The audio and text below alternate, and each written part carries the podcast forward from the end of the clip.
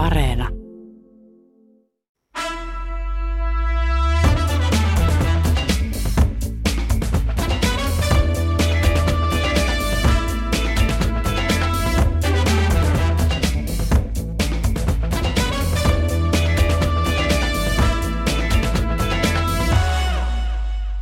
Hyvää perjantai-iltapäivää arvoisat kuulijat ja tervetuloa Kulttuuri viikon totutulla tavalla päättävän kisastudion seuraan.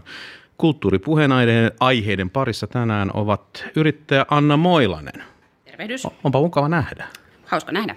Maaseudun tulevaisuuslehden päätoimittaja Jouni Kemppainen. Lämpimästi tervetuloa Jouni. Kiitos kovasti, hauska olla täällä. Sekä mainonnan ja markkinoinnin suunnittelija Jussi Turhala. Aina ilo kohdata. Kuin myös, kiitoksia. Minä olen Ville Talolla. Tervetuloa mukaan myös teille kaikille kuulijoille. Jussi, kuulija palautetta.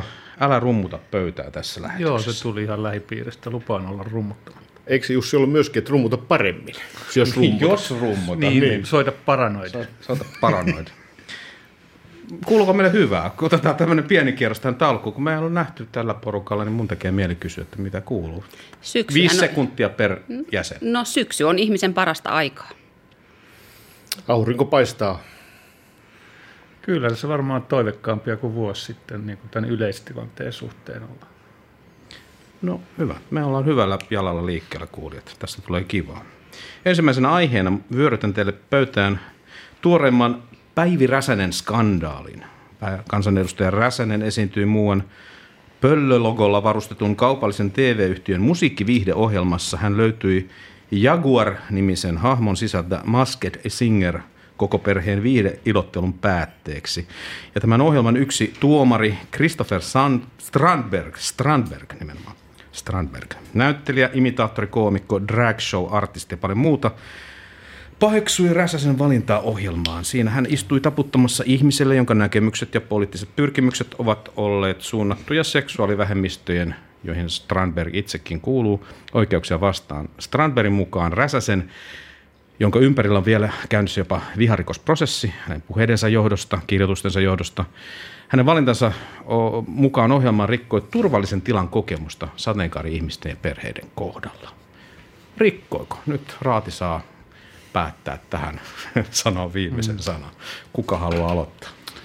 No kyllä, mä ymmärrän, että varmaan rikkoi niin kuin sitä turvallisen tilan kokemusta ja ymmärrän, ymmärrän reaktionkin ihan täysin. Että se on tietysti toinen kysymys, että, että tota, missä määrin tämmöistä laajemminkin on hyväksyttävää syytä tehdä, mutta mä jotenkin vetäisin ehkä sen rajan siihen, että, että jos se on jotenkin näin henkilökohtaista, että se kohdistuu niin kuin ihmisiin ja ihmisyksilöihin, tämä niin kuin, mitä vaikka Päivi Räsäsen tapauksessa on, niin silloin, silloin tämä on ihan oikeutettua, mutta sitten jos tätä ajattelee tämmöistä kansalliskulttuuria muuten, niin siinä, siinä, siinä mä kyllä niin olisin aika varovainen, koska sitten on niin monta syytä sitten lähtien ilmastonmuutoskriittisyydestä tai ihan mistä vaan niin kuin perustella sitä, että jotain ihmistä ei saa päästä näkyviin eikä kuuluviin eikä ylipäätään esille. Että, että, tota, muutenkin mä olen vähän sitä mieltä, että ei, ei, ehkä ei, aina, aina kun Päivi Räsänen avaa suunsa tai aikoinaan Donald Trump avasi suunsa, niin tarviiko siihen aina reagoida. Musta tuntuu, että nämä nämä maailmat on kuitenkin katoavia ja väistyviä, että joka taistelua ei ehkä kannata niin kuin synnyttää ja antaa sitä kautta niin kuin taas ylimääräistä palstatilaa tällaiselle. Koska jos se Päivi Räsäsen jokaiseen ulostuloon tai näkymiseen reagoitaisiin, niin hän olisi huomattavasti vähemmän edes esille julkisuudessa. No Twitterissä poksahti ainakin kunnolla. Että katsotaan, miten mm. meidän kisastudion rekyyli nyt sitten tästä eteenpäin. Jouni. No varmaan tämä ohjelmayhtiö, joka päätti näin tehdä, niin se on sitten varmaan se, joka sen ikään kuin sen rajan rikkoi ja ehkä sitten Kristerkin sinne sen äh, kritiikkinsä suuntaa, vai suuntaako hän Päivi Räsäseen vai hänen tavallaan ajatteleviin. Kyllä ajattelun oikeus ja ajattelun vapaus tietysti on ja olemassa, eikä Päivi Räsästä mistä ole tuomittu tässä asiassa sinällään. Ymmärrän kuitenkin, että mistä talk show-juontaja ja ohjelman osallistuja puhuu. Mutta kyllä mä katsoisin, että tämä ohjelman järjestäjä, tuottaja on sitten saanut varmaankin sen efektin aikaiseksi, mitä se eivät, ei ainakaan voi yllätyksenä tulla. Anna. No ensinnäkin pitää sanoa, että mä oon pysyttellyt jo kuukauden erossa somesta, mikä on mulle täysin poikkeuksellista ja se on tehnyt mut valtavan onnelliseksi. Mä en, mä en ole kuullut tästä koko kohusta, mitä en ole onnistunut edes iltapäivälehdistä pongaamaan sitä. Mutta kyllä mun ensimmäinen kysymys on just se, että, että miksi se Päivi Räsänen piti pyytää sinne? Onko se käynyt tästä jälkipyykistä ilmi, että mikä nimenomaan on niin kuin järjestävän seuran tota, lausunto tästä, että miksi, miksi hän oli mukana? Mä en ole seurannut miksi hän, mutta voin arvata miksi hän, koska hän on henkilö, joka tunnetaan ja, ja en tiedä kuinka kyynikko tässä täytyy olla sitten ajatellessaan, että osattiin ajatella, että tämä vastaanotto on jollakin lailla ristiriitainen, niin. ja kun se on ristiriitainen, niin se on huomiota herättävä. Joo, kyllä mä... mainon, mainonnan peruslakeja, Jussi? No joo, eihän se, eihän se tota, negatiivisuus aina laskeudu sitten sillä tavalla, että siitä voi korjata pisteet himaan, että ei, ei se mun mielestä enää niin, että mikä tahansa julkisuus on hyvä julkisuutta, että se, se aika on ehkä ohitse. Mutta tota, kyllä mäkin tota mietin, että miksi olisi pitänyt kutsua. Kyllä mä siitä jonkun perustelun näinkin, mutta mä oon kyllä unohtanut, mikä se oli. Että se ei varmaan ollut sitä kovin hyvä. Oli vakuuttava. ei, ollut, ei ollut kovin vakuuttava. Tuo on kyllä totta, että kyllä jokaiseen tällaisen asiaan nykyään suhtautuu aika kyynisesti, että miten rakennettu tämä juttu oli, miten laskelmoitu tämä oli. Ja mikään ei oikein voi suhtautua enää sillä, että tämä oli ihan spontaani purskahdus. Ja niin, näin. sanotaan näin, että jos mä mietin ohjelmia, missä Päivi Räsänen on ollut esillä, niin esimerkiksi Yökylässä Maria Veitola mun mielestä oli aika kiinnostava siinä, että tavallaan sitä kautta oikeasti pääsi vähän näkemään, että minkälainen tyyppi on kyseessä toisin kuin tällaisista lyhyistä. Niin sitä, kun, sitä kautta päästiin myös tämän oikeusprosessiin, jossa Päivi Räsänen on Totta, mukana. että tavallaan si, siinä mä näen niin kuin jonkun ansion, että valotetaan jollain tavalla sen ihmisen persoonaa laajemmin, mutta tässä, että hän on jossain niin kuin puvussa laulaa, niin en, en, en hiffaa, että miksi. No, jos se tarvitsisi tulla sieltä maskin takaisin. Niin, emme paljastanut tällä kertaa. Niin. Tämä jäi arvotukseksi. pysynyt Ja varmaan perustavalla oli kysymyksiä, että miksi Päivi Räsänen ei voisi laulaa maskin takaa. Ja sitä varmaan tämä tuotantoyhtiö tässä on hakenut tätä mm. asiaa. Ja mun mielestä ne kannattaa kyllä kysyä sieltä tätä asiaa. Siterään usein vanhaa satakuntalaista sanalaskua, että silloin se tuntui hyvältä ajatukselta. En tiedä, tuntuuko silloinkaan tämä asia, mutta tässä mm. nyt ollaan. No, mehän ollaan tässä todettu, että tässä on helppo ymmärtää näitä argumentteja, mutta rajoja on hankala piirtää. Siis jos puun sisältä paljastuisi Slobodan Milosevic tai Aleksander Lukashenka, niin me ajateltaisiin, että kyllä tuossa nyt joku raja meni yli. Joo. Toisaalta jos psykopaatti ja massamurhaaja Che Guevara olisi ollut siellä, niin olisi saattanut kelvata, koska on niin tuima oikeudenmukaisuuden ikoni monien mielessä edelleen. Julisteessa koristaa vielä monen kodin seiniä. Mutta jossakin on se piste, minkä yli ihminen muuttuu kokonaan vääräksi, kun hänellä on riittävä määrä niin sanottuja vääriä mielipiteitä. Nyt mä haluaisin, että me määritellään tämä piste tarkasti ja sitten kaikki ne, jotka kaupallisessa televisioyhtiössä näitä tuotantoja jatkossa miettimät, niin voivat kuunnella tämän ohjelman ja tehdä no. sitten semmoisen moraalisen imperatiivin. No, me ollaan täälläkin keskusteltu joskus aiheesta rikolliset ja heidän niin kuin nostamisensa julkisuuteen. Ja kun on tehty kolmoismurhaista kirjoja ja haastatteluja, haastatteluja ja jopa hosteja, ohjelmia ja kaikkea tällaista, niin – siinä aletaan mun mielestä olla jo vähän ehkä arveluttavilla vesillä. Ja sitten ehkä sanojakin pahempi on tietysti nämä teot, eikö niin, että, että, että ne ovat mun mielestä vielä pahempi, että se voi, niin kuin, määritelmä voisi lähteä siitä, mitä asianomainen on tehnyt. Jounikäppäs kun Jussi, joku. Niin, en tiedä, Jussi vetää aika kaukaa ja itsekin vedät tota, että, että mun nähdäkseni päivässä nyt ei ole kuitenkaan tuomittu mistään ei, tämän kaltaista ei. asiasta, että, että me sekä juontajia että Jussi tässä kun otatte näitä, niin, niin kyllä tässä nyt vähän matkaa varmaan on, että ei, kyllä. Lähdettiin sillä takamatkalta kelaamaan, että missä, missä kohtaa se me ollaan, me ollaan jo loppusuoralla. Kyllä. Mutta kuka sanoi sen ruman sanan nyt ensimmäisenä tässä? No minä sen sanon. Cancel-kulttuuri. Eikö tämä nyt ole yksi esimerkki siitä? Mä sanoin sen jo alussa kerran. Sanoitko se kerran? no niin. Mutta mä nielasin loppu, lopputavan. Jussi sanoi vain hiljaisia, ei rumpukompi nalle. No, mutta cancel-kulttuuri. Mm. Eikö tämä ole esimerkki nyt siitä myös, että, no. että ihminen on mielipiteinen väärä – niin hän on väärä sitten monella tavalla. Mm. Hmm. Tästä on persona non grata on vanha termi ja eri aikoina on erilaiset asiat olleet. Niin kuin, kyllä mä nyt vielä tämmöistä mielipiteen vapauttakin tässä niin kuin tavoittelisin tässä asiassa, vaikka hyvin tiedetään, että erittäin niin kuin hankalasta asiasta on kysymys tietenkin. Tämmöisissä kun puututaan henkilöön nyt tällä tavoin. Me emme ilmeisesti osaa tässä pyöritellä oikein, että olisiko, onko, onko tämä moraalisesti kestävä ratkaisu pitää päivirasasta viihdeohjelmassa vai ei, mutta jotenkin tuntuu siltä, että kun sääntöjä tehdään sen perusteella, että mi, millä kriteereillä joku on kelpaamaton, niin niitä sääntöjä sit voidaan aika helposti myös jossakin toisessa tilanteessa soveltaa ihan mm. vastakkaisellakin tavalla kuin mitä se sääntö sitten on tarkoitettu. Jos me moraalisessa hyveellisyydessä me teemme sääntöjä, että tämä ihminen ei niin. kelpaa tästä ja tästä syystä, niin se sääntö seisoo jonakin päivänä ehkä meidän edessämme. Niin, mun on vaan, siis mä edelleen nyt tota, jumitun tuohon mun alkuperäiseen näkökulmaan siitä, että mä en itse ymmärrä, että minkä takia niin kun riman pitäisi olla matalalla viihteessä, että miksi viihteen pitäisi olla jotenkin epähumaania tai miksi se saisi olla epähumaania, että ei mun mielestä oikeusprosessi nyt ole se pointti, kyllä mielestäni jokainen voi ajatella ihan itse ilman oikeusprosessiakin, että mikä on humaania ja mikä ei, että em, e, siis miksi se voisi miettiä niin päin, että voisi tehdä viihdettä, jossa on rima mahdollisimman korkealla. Se on. Esiintyjen suhteen vai muun laadun suhteen? Kaiken suhteen, myös esiintyjen. Niin, mutta en mä tiedä, eihän se sitten tarkoita, että jos on laadukas viideohjelma, etteikö siinä Päivi Räsänen voisi esiintyä. Ei vaan, siis mun mielestä on niin selkeää huomiohakuisuutta, että nyt Twitter laulamaan, kun otetaan tämä tyyppi tänne, että onko se no. niinku se tapa, jolla sitä kansia aina ajatella.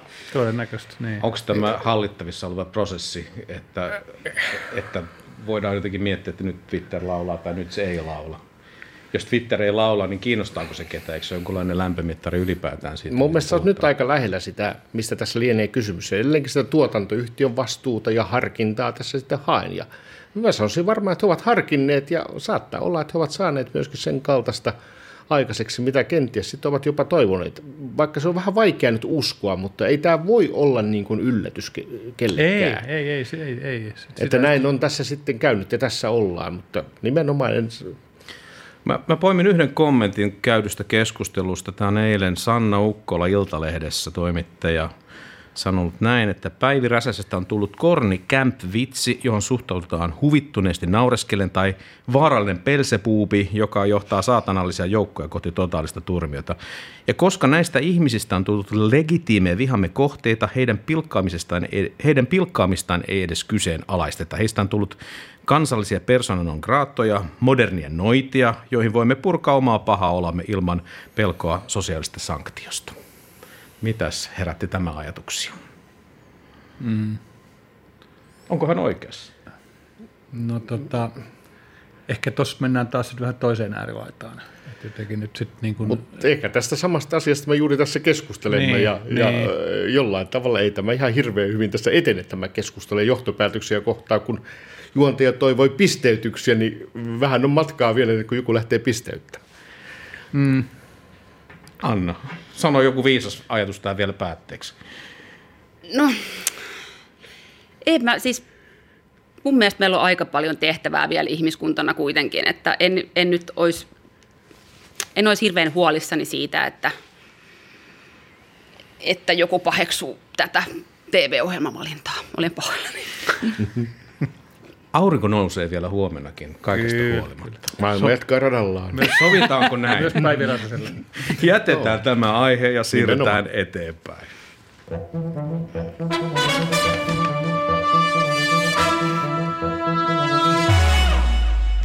Kulttuuri kisastudiota vietämme. Anna Moilanen, Jouni Kemppainen ja Jussi Turhala istuvat tätä komiteaa ja minä Ville Talola juonnan ja seuraavaksi osoitan sormella sinuun Jouni mistä keskusteltaisiin? no ehkä luoden rooliksi mulla on tullut tässä ohjelmissa se, että aina otetaan jonkinlainen kontaktipolitiikka. Nyt oli mennessään budjettineuvottelut ja siinä käytiin sitten tieteen, taiteen ja kulttuurin osalta myöskin tämmöinen sivukeskustelu, joka jäi sitten eräiden muiden varjoon. Koski tällä kertaa sitä, että minkälaista voi olla tieteen rahoituksesta käytävä keskustelu ja kuinka avointa se pitäisi olla. Ja kuten tunnettua, niin tutkimusyhteisö – on ollut vähän haluton keskustelemaan tämmöisistä leikkauksista ja erityisesti implisiittisesti myöskin siitä, että millä perusteella niitä tehdään. Ja sitten kun se johti siihen, että lähdettiin valottamaan julkisuudessa yhä useampia tutkimuksia ja kenties vähän kyseenalaisessa valossa että tämmöistä ja tämmöistäkin Suomessa tutkitaan ja kannattaako tästä meidän maksaa, niin tästä älähdettiin. Se ei ole ollut niin kutyymin mukaista ja tämmöistä ei ole juuri tehty. Ja tietyllä tavalla tämä oli mun mielestä vähän niin kuin raikastakin tässä keskustelussa. Näin kävi. Terävävainuinen tutkiva journalisti iltalisesti Jarno Liski perää asia muun muassa Twitterissä seuraavasti. Sitaatti, perusteluksi ei riitä, että on käynyt läpi tiukan seulan. Tai kansainvälinen asiantuntijaraati on arvioinut jotakin. Ja mun mielestä Liski on nyt kysymyksenä kyllä täysin oikeassa tässä, että nämä on tähän asti mennyt tiukka seula ja kansainvälinen asiantuntijaraatia, mikä tässä vertaisarviointi on osoittanut kiistatta, että näin ja näin voidaan tutkimuspäätöksiä tehdä ja rahoituspäätöksiä. Ja ainakin siltä osin, että me veronmaksajat ja valtioinstituutioita muutenkin ylläpitävät kansalaiset, hallintoalamaiset täällä, oppimattomat kenties maksamme tämän kaiken lystin, niin kyllä mä nyt haluaisin kuitenkin, että tieteen tekijöillekin tulisi tämmöinen tietynlainen – velvoite tai mahdollisuus tai oikeutus niin kuin valottaa myöskin sitä, mitä he tutkivat ja miksi. Ja tähän itse asiassa tuotti sitten tämmöisen ihan mukavan niin kuin loppupotkun tai ainakin välipotkun, että tieteen tutkijat, tieteen harjoittajat tällä hetkellä hashtag minä tutkin ää, sovitteen alla kertovat, mitä he tutkivat ja usein niin kuin miksi Twitterissä sopivasti siinä merkkimäärän rajoissa. Tämä ei nyt tietenkään riitä, mutta se on askel oikeaan suuntaan. Ja tästä haluaisin virittää keskustelua, että missä määrin tieteen pitäisi altistua meidän kaikkien muiden arvioinnille myöskin sen vertaisarvioinnin ohella. Ei ehkä sen sijasta, mutta ohella. Mun mielestä toi Minä tutkin kuulostaa ihan valtavan kiinnostavalta. Siis onko siellä ollut kiinnostavia On, on se on juttuja? erittäin mielenkiintoisia. Se, tämä tuotti sen tämä prosessi. Joo, ja, joo. ja jollain tavalla se on, kun usein niin kun prosessi tuottaa jotenkin rakentavaa, niin näkisin, että tämä tuotti. Mm. Ja tämä tapahtui itse asiassa vielä sen jälkeen, kun lähetin tämän oman kysymyksen, niin havaitsin, että tämä oli hieno juttu. Mutta ei tämä tietenkään vielä poista tätä kysymystä, että ei se tällä tietenkään ole vielä toi on, toi on mulle nyt syy kurkata sinne someen. Sä sait Juuri mut takaisin tänne. Sinne vaan, tuota, sinne vaan Anna. Äh, mutta tota, mulla tulee itse asiassa mieleen ensimmäisenä tuosta niin tämä tieteen popularisointi, mikä kyllä on ollut viimeiset 5 tai 10 vuotta Suomessakin semmoinen juttu, että on muun muassa hieno viestintätoimisto Kaskas Media, joka paljonkin keskittyy tähän, että auttaa tutkijoita niin puhumaan näistä asioista. Ja toi on ehkä se toinen ääripää, missä on mun mielestä myös pikkasen lieveilmiöitä siinäkin, koska sitten niin kuin tutkijoita opetetaan pitchaamaan niitä omia asioitaan vähän niin kuin startup-yrittäjät Slashissa, ja se on tietenkin hyvä, että pystyy, nimenomaan minä tutkin, pystyy kertomaan mitä tutkii, mutta välillä tulee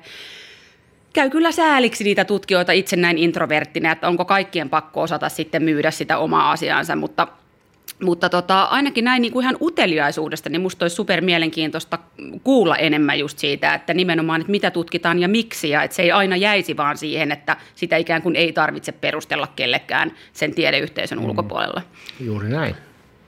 Tässähän tullaan nyt varmaan siihen siihen niin peruskysymykseen tieteen olemuksesta, että mi, mitä saa tutkia, mikä on niin sanottua turhaa tutkimusta. Ja sitten tietysti jos se alistetaan hmm. kansalaisille se, että he saavat päättää, että ottaa kantaa, niin kuin nyt on vähän käynyt, että, että nostetaan esille jotain äh, hullulta kuulostavia tutkimusaiheita ja nostetaan sitten jonkin somekeskustelua. Eikö, eikö ole kummallista, että tällaistakin tutkitaan? No mehän ei voida tietää kontekstia. Me ei voida tietää asioita, mihin se johtaa tai mistä se tutkimusaihe on saanut alkuunsa tai mitä siihen liittyy, tai kenties mihin se johtaa 20 vuoden päästä. Että kyllähän kaikki tieto on sinällään niin kuin merkityksellistä. Että tota, tästä, tästä on paljon keskusteltu, mutta varmaan toi Twitter-homma toi, toi niin kuin heidän kertomana sen, sen asian jonkinnäköinen auki. Toi ylipäänsä se, että he avaavat jotain. Nythän kaikki on tapahtunut tavallaan pimennossa, pimennossa joka päästää sitten taas someöyhettäjät valtaan, että, että ne nostaa sieltä tällaisia, mutta se on hyvä, että he ovat itse ottaneet Joo, ja valitsevat asian. sen kulman, missä kulmasta niin avaavat sitä Nimenomaan, asiaa. Nimenomaan, mutta et, et, et, et, ei, ei mun mielestä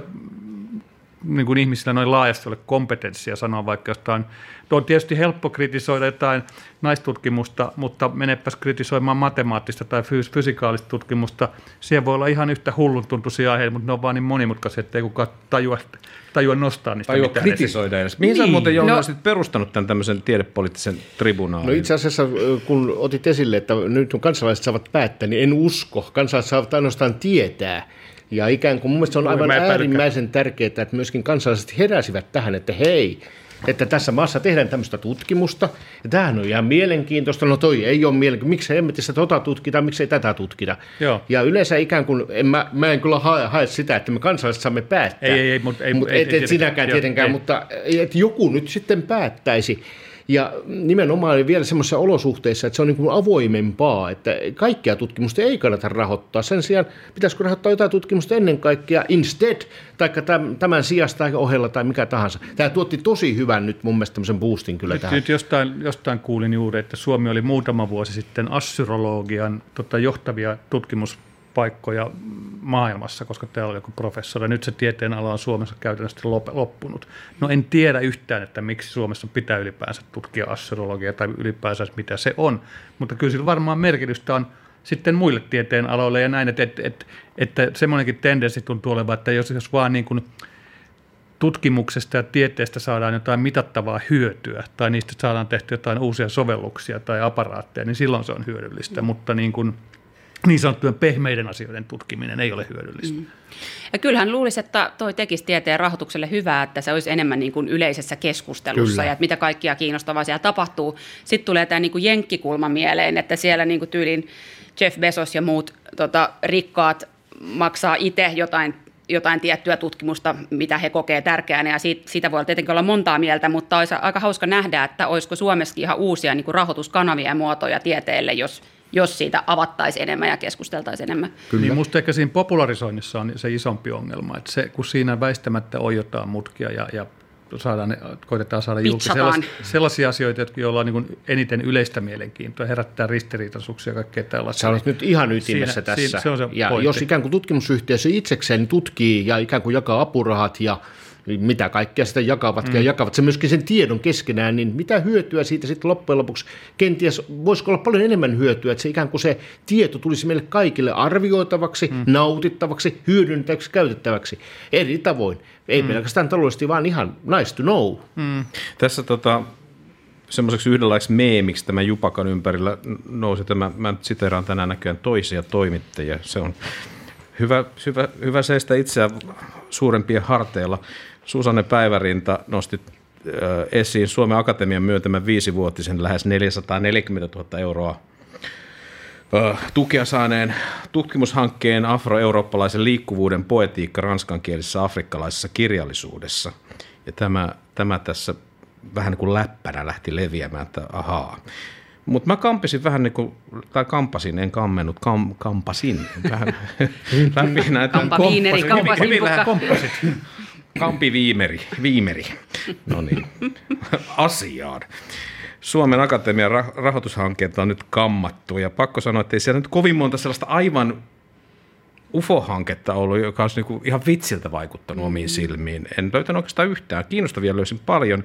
Esimerkiksi räppäävät naiset Suomessa, hip-hop, feminismi, sukupuolen, rodun ja valkoisuuden monimodaalinen rakentuminen. 207 tonnia rahoitusta. Johan Georg Zimmermanin von der Nationalstolze teoksen levityskäännökset ja vastaanotto 1758-1805. Zimmerman oli muuten sveitsiläinen filosofian lääkäri.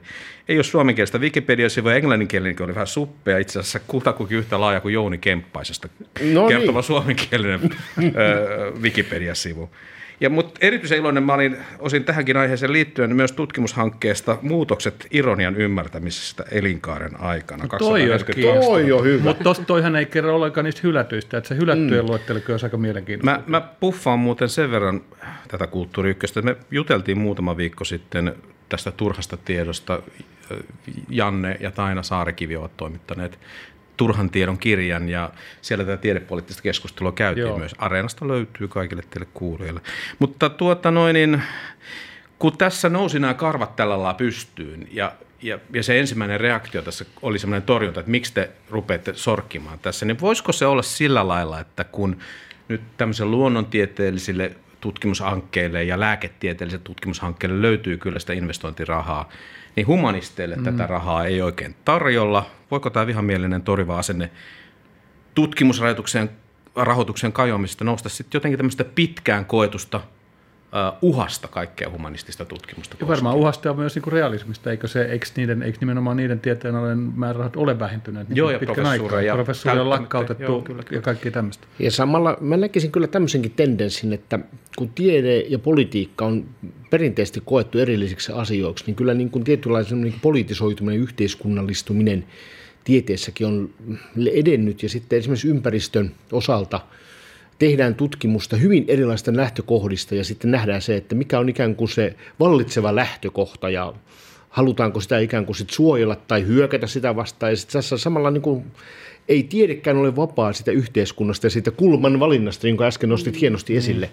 Että tämä tekee niin monet asiat avoimeksi ja mä en näe mitään pahaa itse asiassa tässä keskustelussa. Nyt kun vielä keskustelen teidän kanssa, niin mä oon vahvemmin vielä tätä mieltä. Mä odottaisin sellaista lääketieteellistä tutkimusta, joka viimeinkin sanoisi, että onko se kaksi lasia punaviiniä illassa hyväksi vai onko se huonoksi. Mä en ole ihan yksilitteistä vastausta. Se on varmaan sitten välistä, se puolitoista, se on yksi.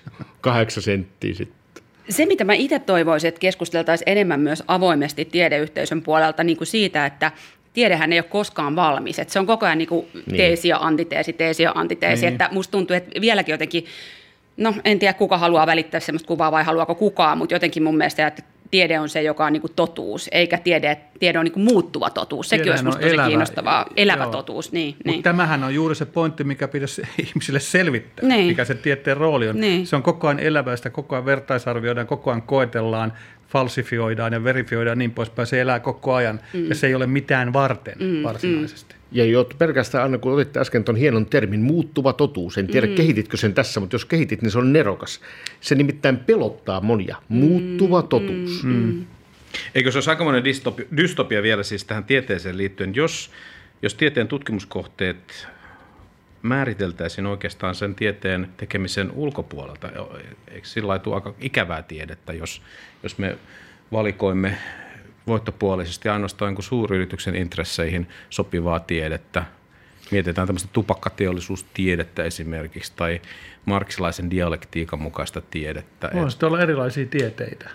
Niin, perus. pseudo ja sitten niin, oikea. Siinä, tämä on tuosta kolmostason tiedettä, joka ei juuri huuhaata kummempaa. Mä näkisin, että myöskään tämä riski ei ole ihan kauhean suuri. Että mä melkein toivoisin, että tiede, tiedeyhteisön ulkopuolelta tulisi uusia tutkimuskohteita, ettei sen vaan mene mm. siihen, että yhä suppenevaa kehää katsotaan yhä siis on, Onko päätoimittaja Kemppa nyt sitä mieltä, että tämmöinen TK tutkimuskehitysinnovaatiot toiminta Suomessa on jotenkin huonossa jamassa. Että, en mä oikeastaan ole sitäkään mieltä. Mun mielestä se on hyvässä jamassa, varmaan voisi olla paremmassakin jamassa, mutta yleensä niin tämmöisen tiedeyhteisön sisäiseen tämmöisen pelisääntöihin ja siihen turvallisuuteen sen mukavuusalueeseen niin kuin koskeminen on ihan yhtä perusteltu kuin ihan kaiken muunkin.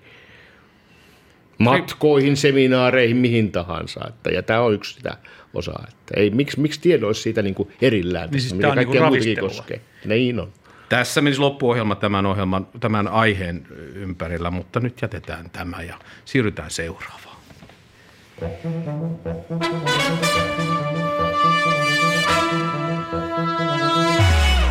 Kiitoksia Jouni tästä tiedekeskustelusta, Kiitos joka, joka herätit keskuudessamme. Toivottavasti se resonoi kansan syvissä riveissä ja saimme tarjottua eväitä tämän tiedepoliittisen viidakon taklaamiseen ja selvittämiseen, mutta Kohti muuttuvaa totuutta. Kohti muuttuvaa totuutta. Siis tämä on Kulttuurikkösen kisastudio niille kaikille teille, jotka tulette esimerkiksi kesken mukaan. Tästä on kyse.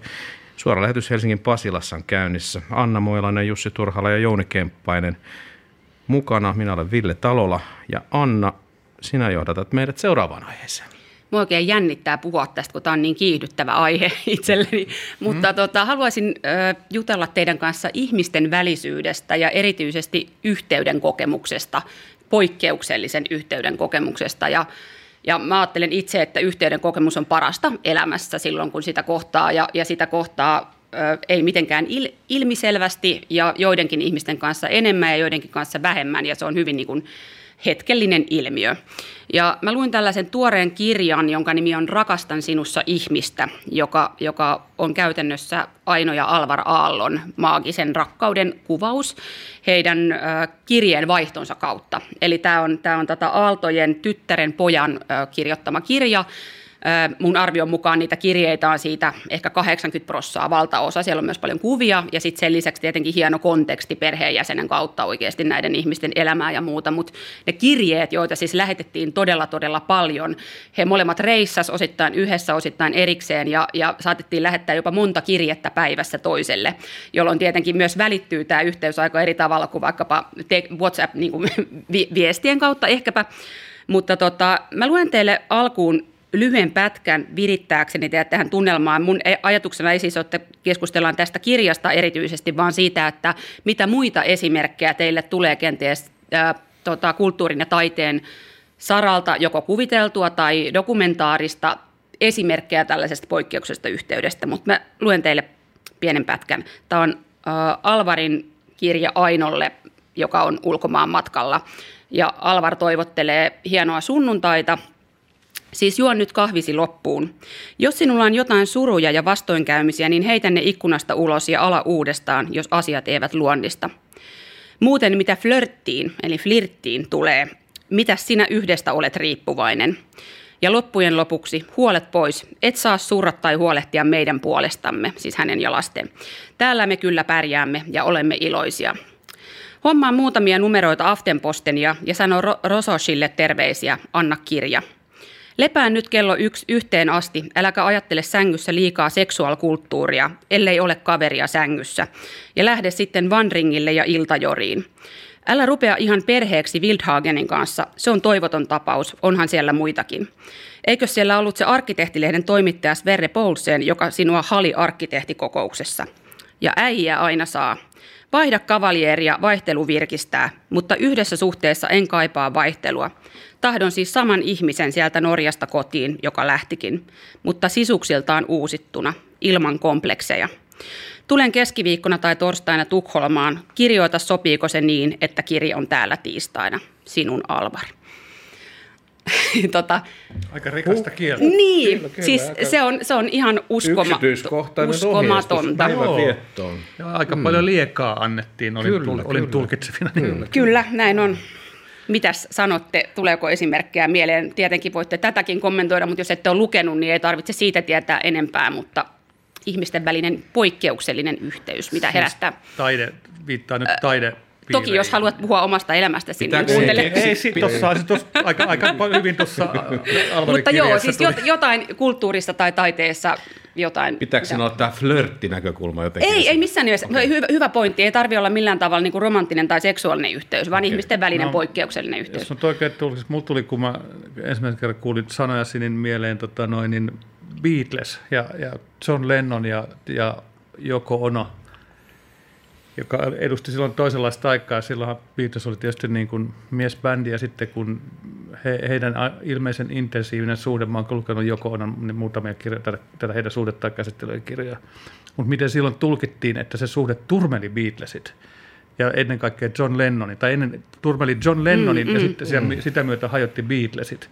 koska Joko Ono heidän ilmeisen intensiivinen suhde oli niin intensiivinen, että se istui jopa studiossa Johnin vieressä ja seurasi sitä joka paikkaa, bla bla bla, mutta miten se tulkittiin silloin, että sen naisen joko onon saapuminen tähän neljän pojan ryhmään rikkoi maailman hienoimman tota noin, niin rockbändin. Niin en mä tiedä, jotenkin mun tuli analogiana niin, tässä. tosi mitä, mielenkiintoinen et, esimerkki. Koska, koska tos, muistaakseni tässä Ainonen Alvarin suhteessa on niin kuin jotenkin, että se heidän suhde niin kuin ikään kuin jalosti sitä taidetta. Ja kyllä, olisi, kyllä.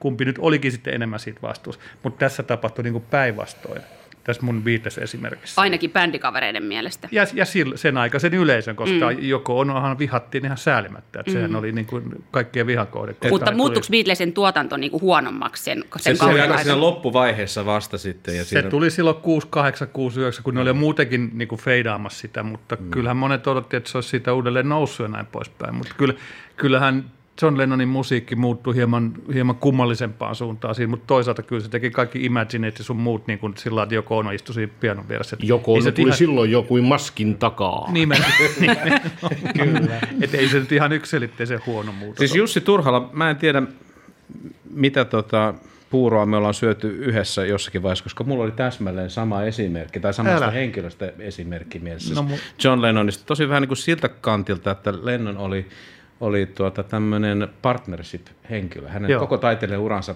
perustui siihen, että hänellä oli kumppani. Joo. Se ensimmäinen kumppani Paul McCartney, ja sitten kun, se, oli, sit, kun se hiipui, oli niin Joko Ono. Niin. Ja siis mun analyysi tästä on se, että, tota, että kun Paul McCartney oli kumppani, niin tulokset on tunnettu, kirjoitti yhdessä modernin popmusiikin popkulttuurin aakkoset, perustuslain kanoniset ylittämättömät teokset ja sitten tämä viimeinen Lennonin vuosikymmen, sitä leimasi suhde tähän japanilaiseen avantgarde-taiteilijan Joko Ono ja tuloksena oli voittopuolisesti täysin keskinkertaista popmusiikkia, se teki enemmän ihan karmivaa mölyä. Mutta se, molemmat, ollut, ehkä ei se ollut. Paul ja Johnin yhteys oli se poikkeuksellinen maaginen. Mutta Niin. sitten muistetaan myös se, että Paul meni naimisiin Linda McCartneyn kanssa ja perusti Wingsin ja siinä tapahtui sama ilmiö joskin pienemmässä mittakaavassa. Koska Eli naiset pilas kaiken. Linda, Linda, Linda oli sitten sen bändin laulaja kosketisoittaja. Siihen Jussi tähyilee tässä. Mä, mutta- mä tiivistäisin tämän siten, että Lennon ja suhde McCartin kanssa ei ollut erottinen, Onon kanssa oli. Mm. Eli oppina on se, että taiteen ja libidon yhdistäminen voi olla sokaisevaa ja korruptoivaa.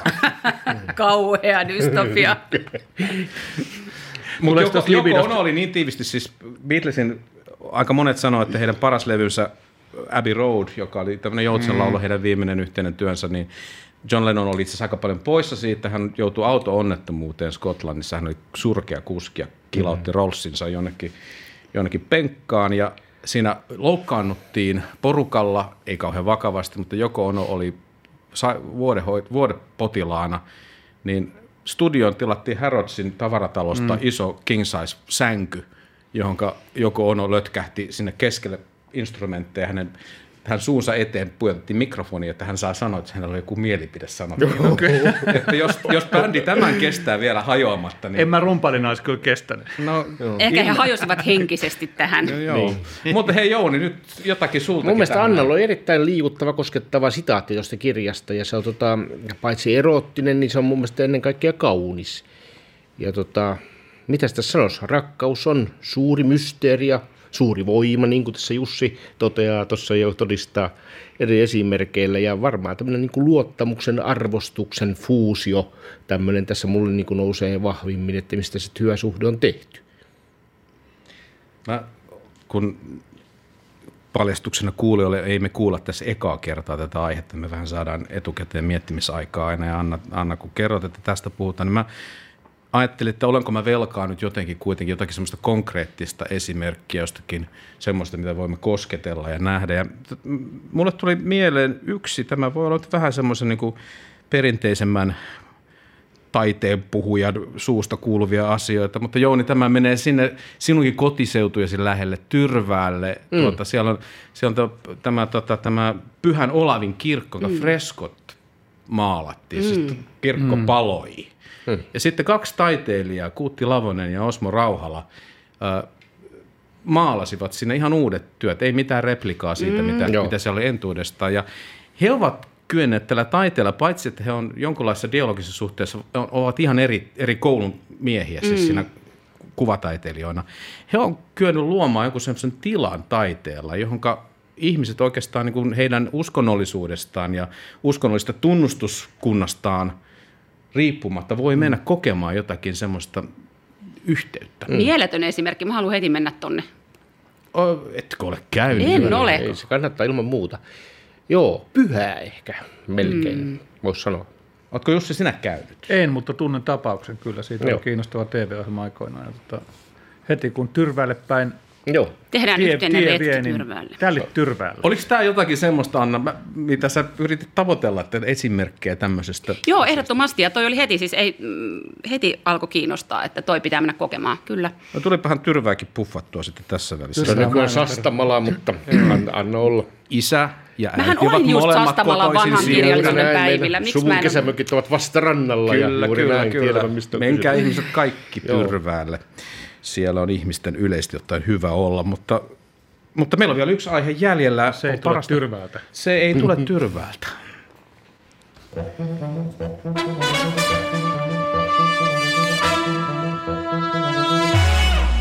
Kiitos Anna, että sä johdattelit meitä etsimään tämmöistä sisäistä herkkyyspistettä. Se on, se on aina arvokasta, jos semmoista pääsee tavoittelemaan suorassa radio-ohjelmassa. Mistä on tässä kyse? Minä Ville Talolla juonnan tänään Kulttuurikkösen kisastudiota. ja Tämä on tosiaan suora lähetys. Anna Moilainen, Jouni Kemppainen ja Jussi Turhala ovat täällä paikalla. Jussi tarjoilee meille päivän viimeisen aiheen. Mistä puhutaan? No me puhutaan nyt ö, aika, aika, anteeksi, aika ajankohtaisesti. Tänään on 10. 10.9. Huomenna, huomenna on 11.9. ja sehän on se päivä, kun tulee kyseenalainen juhlavuosi, kun kaksoistorit romahtivat ja nyt tämän kuluneen 20 vuoden aikana on romahtaneet meidän verkkokalvoilla ja silmissä niin monta kertaa, että tulee miettineeksi, että kuinka paljon tätä pitää toistaa, tätä näkymää, kun, kun tota, sinistä New Yorkin taivasta vasten piirtyy kaksi tornia ja sitten tapauksesta riippuu, joko kone on lentämässä siihen tai juuri lentänyt, mutta anyway, että et kuinka monta kertaa nämä samat kuvat ja kuinka monta ke- yksityiskohtaisesti meidän pitää tietää, että kun, mi- mihin aikaan Mohammad Atta, tämän iskuryhmän johtaja, saapui Dullasin lentoasemalle silloin aamu kahdeksalta nähdä ne kuvat, kun hän on siellä ja ja siis tämä kronologinen seuraaminen, joka nyt tietysti tänä vuonna, kun on juhlapäivä, niin se on saavuttanut nyt ihan, ihan niin kuin eri mittasuhteet, ja siinä on, on Netflixillä ja, ja Areenassa ties missä erilaista sarjaa. Mutta jotenkin vaan tuntuu, että tämä on niin, tämä on niin visuaalinen tapahtuma, ne tornit on niin visuaaliset, on helppo lätkästä semmoinen kuva niin kuin 11.9. lehteä ja täyttää sillä niin kuin puoli sivua. En tiedä, Jouni, onko samaa mieltä vai ei, mutta jotenkin, jotenkin mun mielestä sitä voisi ehkä alkaa jo miettimään, että onko, onko sen uusintaminen semminkin, kun koko ajanhan me ikään kuin täytämme terroristien toiveita siitä. Me koko ajan uudestaan replikoidaan se tapahtuma, minkä tärkein voitto heidän mielestään ei suinkaan ollut se, että 3000 jotain ihmistä kuoli, vaan se, että maailma pysähtyi. Ja sehän oli, ja nyt se tavallaan pysähtyy ainakin meidän päissämme hmm. joka kerta niin kuin uudestaan. Ei tietenkään niin paljon, mutta että niin kuin, tämä on mun kysymys, että, että, että onko, onko, tota noin, niin, onko se tapahtuman kertaaminen näin näkyvästi viikkotolkulla sen ympärillä niin kuin tarkoituksenmukaista, jos on, niin miksi? Joo, niin. Mun mielestä Jussi kysyi ihan oikeita asiaa ja on oikeassa tässä asiassa. Mä oon ihmetellyt tätä ihan samaa. Mä olin itse töissä silloin, kun tämä tapahtui tuossa 50 metrin päästä TV-uutisten mm. toimituksessa ja silloin, kun kun aikana Estonia upposi oli myöskin töissä ja se on toinen samantapainen, että sitä sitten vuosi kerrallaan ja sitten tehdään, halutaan uusia tutkimuksia tai jotakin. Ja miksei, jos näistä uusista tutkimuksista jotakin tulee jotain uutta uutisarvoista kerrottavaa, mutta ainakaan tämmöistä uutiskenessä mä oon ihmetellyt sitä, että minkä takia näitä erilaisia muistopäiviä vietetään. Olen historian ystävä ja se on eri asia, että historiahan kuuluu pitkästä dimensiosta ja siinä olennaista on se, että tapahtuma johtaa toiseen ja sitten toiseen ja lopulta me tiedämme, että miten nyt on, niin se ei ole sattumalta niin, vaan se on ikään kuin tapahtumien summana. Mutta tässä ei ole tätäkään arvoa, mm. että ainakaan uutiskenessä niin ihmettelen kyllä ja olen Jussi. Jussi on totuuden lähteellä tässäkin asiassa. musta, siitä, musta siitä on tullut vähän niin kuin viihdettä. Joo, viihdettä. semmoista niin kuin helppoa toistoa niin. vähän. Anna. Mun pitää ensin sanoa tähän, että Jussi, siis todellinen uutinen huomisen osaltahan on se, että sä täytät 60 vuotta. Eli onneksi olkoon. onneksi olkoon Jussi. Anteeksi, mä sanoin, että Kyllä mäkin osaan syntymäpäiväni valita. Onko se oikea päivä? Tämä on. on. Joo niin, okei. Okay. Sen kerroit kyllä etukäteen, että olit itse paikalla. Olin New Yorkissa 40-vuotis Oi, synty, oi, oi. syntymäpäivän Kiitos. johdosta. Ja meillä alkoi muuten bileet Oi, täällä. Anna Moilanen kaivo pommakkia esiin. Ja, ja pullon tässä kohta tuota noin, niin Mä toin skoolattavaa vaan sen takia, että Jussi voi tarjota Aivan, meille okay, kohta. Mutta, Aivan mutta, että se tapahtuu tämän aiheen ympärillä. Että puhutaan kaksoistonnin romahtamista ja jäsen Moilanen kantaa täällä skumppapullon. No, tää, tää, Sorry, tää, mä kadotin nyt fokuksen jo nyt. mä, voin, mä voin jatkaa, koska tää, mä voin linkittää tämän Aasin sillalla mun tota, kommenttiin itse aiheeseen liittyen. Olet sen eli, meille velkaa ja kuulijoille varsinkin. Eli katse, katse aina eteenpäin, minun mielestäni katse sinunkin seuraavaan 20 vuoteesi. Ja, ja tota, jotenkin, että voisiko tätä aihetta ja monia muitakin tällaisia uutisaiheita käsitellä enemmän siitä tulevaisuuden näkökulmasta, vaikka historian ymmärtäminen onkin tärkeää, Joo. niin sillä tavalla, että me opittaisiin jotain, mm. että voisiko olla vaikka 20-vuotis juhladialogi eri maailmojen välillä, että, mm. että tavallaan no, niin kuin, äh, niin kuin iskun tehneet ja iskun ns kohde niin jotenkin olisi no, uudella vo, tavalla voisi, uutiskameroiden voisipa. edessä Kumpa dialogissa. Kumpa voisikin. No, tämä on, mun, on mun utopia. Ja juuri sen takia, kun nyt, nyt juuri kuin, kuin sattumalta 20-vuotisjuhlien kynnyksellä selvisi, että se 20 vuotta, minkä amerikkalaiset ovat Afganistanissa olleet ja mitä sille tapahtui, se ei ollutkaan nyt ihan niin kuin riemun aihetta ja se välttämättä oikeuttanut kaikkea se, mitä siitä, niistä iskuista seurasi. Että niin kuin sekin mun mielestä oikeuttaisi jonkunnäköisen uudenlaisen tulokulman tähän kuin vaan sen repostelun niin kuin pintapuolisesti, että mitä, mitä silloin tapahtui, missä kukakin oli, miltä presidentti Bush näytti, kun se istui siellä lastentarhassa. Sekin on nähty aika monta kertaa sen reagoimattomuus ja kaikki tämmöiset näin. Mutta mut eikö tämä ole tavallaan ymmärrettävää, kun tämä on nyt sellainen moderni historian yksi suurimmista saranakoodista? Tämä, no, tämä ei oikeastaan nyt niin kuin sitä historiakaan, vaan tämä on ihan yhden asian toistamista ilman sitä tulkintaa, mitä sitä historiassa pitäisi tehdä. Mulla, mulla oli vasta... Just tämä, ei päästä eteenpäin. Mulla oli puoli pistettä. Hei, tämä on vähän, on vähän niin kuin jälleen se Päivi Räsänen siinä kissa-asussa. Eli tavallaan vaan halutaan se huomio sille asialle, ilman päästään mulla oli, eteenpäin. Mulla oli johdantoajatus tässä kyllä, tai jatkoajatus siis tähän, että kun tämä nyt on tällainen, että voisiko ajatella, kun net, ollaan aika, jolloin netti on täynnä kuvaa videota, tämä hirvittävä spektaakkeli on, on sinne tallentunut miljoonaan eri klippiin. Jos meillä olisi tämä sama määrä tavaraa Hiroshimasta tai Pearl Harborista tai mistä tahansa muusta katastrofista, mm. niin me oltaisiin yhtä visuaalisesti niiden vankina ja ne, ne toisintuisi meille koko ajan. Että tämä on semmoinen tapaus, että se on vaikea hävittää ihan vaan siksi, että se dokumentaation määrä on niin laaja, ihmisillä on niin vahva tunnekokemus. Kaikki muistaa, missä oli varmaan, muutkin kuin Jussi Turhala, joka, sitä, joka oli siellä Wall Streetillä varmaan katselemassa. Aika taas. lähellä valitettavasti, joo, mutta, tota, noin, niin, mutta ehkä sen sijaan, ettei sitä tarvitse tuhota tai hävittää, mutta sen tilalle pitäisi tuolla jotain muuta, eikö niin? Se tarkoittaa just sillä niin kuin historian avaamisella mm. ja vähän perspektiivin muuttamisella. Juuri näin. No millä ilveellä me se tehdään, kun tämä on tämä visuaalinen ja tämä kertomus ja se subjektiivinen kokemus siitä on niin vahva, vahva kertomus meille ihan kaikille. No eikö nyt medioiden fokuksen muutos? Niin, ja vaikka tavalla, jonka Anna tässä kuvasta, tai mitä tahansa, että tehdään johtopäätöksiä, tai mielellään tehdään nyt vaikka johtopäätöksiä, mitä tapahtuu Afganistanissa tai erässä muissa niin. paikoissa Euroopan rajoilla. Esimerkiksi Trumpin muuria pakolaisia vastaan ihmeteltiin, nyt Euroopan unionissa tehdään ihan samanlaisia asioita. Tapahtuu koko ajan asioita, jotka mun mielestä on validimpia katsoa eteenpäin. Mitä Tätä väheksymättä. Päätoimittaja Kemppainen tarjosi jonkunlaisen semmoisen näkökulman, miten media voisi tässä muuttua ja mikä olisi sellainen, mitä meidän pitäisi katsoa sen sijaan, että me katsotaan näitä kaksostorneja, jotka posahtelevat. Mä oon sillä vaatimattomalla panoksella, mikä mulla on ollut tässä, tässä yhtiössä ja edessä muissa, niin yrittänyt kyllä tehdä tätä, että mennään eteenpäin. Että mä en ole ollut jotenkin tämän skenen kannattaja tähänkään mennessä, että uutisten pitää ikään kuin heijastaa sitä, mitä juuri nyt tapahtuu, mitä tapahtuu seuraavaksi, ymmärtäen se, minkä takia se tapahtui nyt. Ja tota, tämän, tämmöisen niin kuin historian tajunnan jalostaminen olisi mun lääke tähän. Ja se ei, se ei ole enää sama tapahtuma historian virrassa kuin se oli 20 vuotta Kyllä, sitten, just sitä, näin. Kun se historian virta menee eteenpäin, niin sen, sen asema siinä ja koko luokka on muuttunut. Mutta kun se pidetään yhtä suurena siinä ja sen merkitys niin pidetään ihan samana kuin silloin 20 vuotta sitten, niin se on se musta se väärä, väärä pointti. Se pitäisi niin kuin laittaa uuteen kontekstiin. Ei niin, että sitä kieltäydytään puhumasta tai muistella. Ei vaan nyt puhutaan ihan, ihan uusilla tavoilla, eikä aina sillä Joo, samalla niin. tavalla. Niin. Kyllä.